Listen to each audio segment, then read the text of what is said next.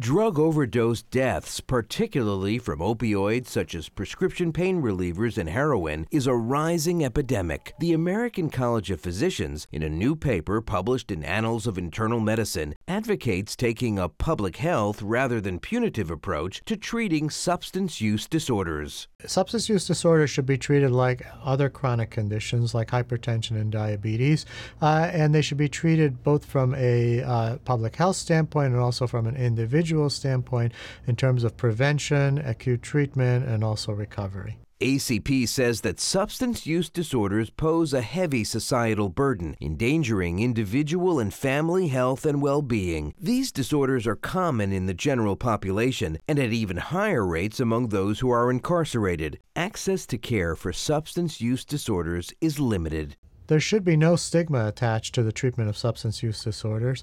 Uh, it's something that physicians can get educated in, and in the process, they can help their patients to recovery and treatment. ACP strongly urges physicians to follow clinical guidelines related to pain management and controlled substances and check state prescription drug registries prior to writing prescriptions. Prescription drug monitoring programs are very important because they do two things. One, uh, give us an idea of whether the, the patient has been prescribed medication by multiple providers, uh, and also they address the issue of uh, drug diversion. ACP says that emphasizing prevention and treatment treatment of substance use disorders rather than excessive reliance on criminalization and incarceration might be more effective. Policymakers and researchers should look at the criminal justice laws to see if removal of those penalties for nonviolent uh, use of drugs uh, can be amended. ACP strongly supports mental health parity and coverage of comprehensive evidence based substance use disorder treatment.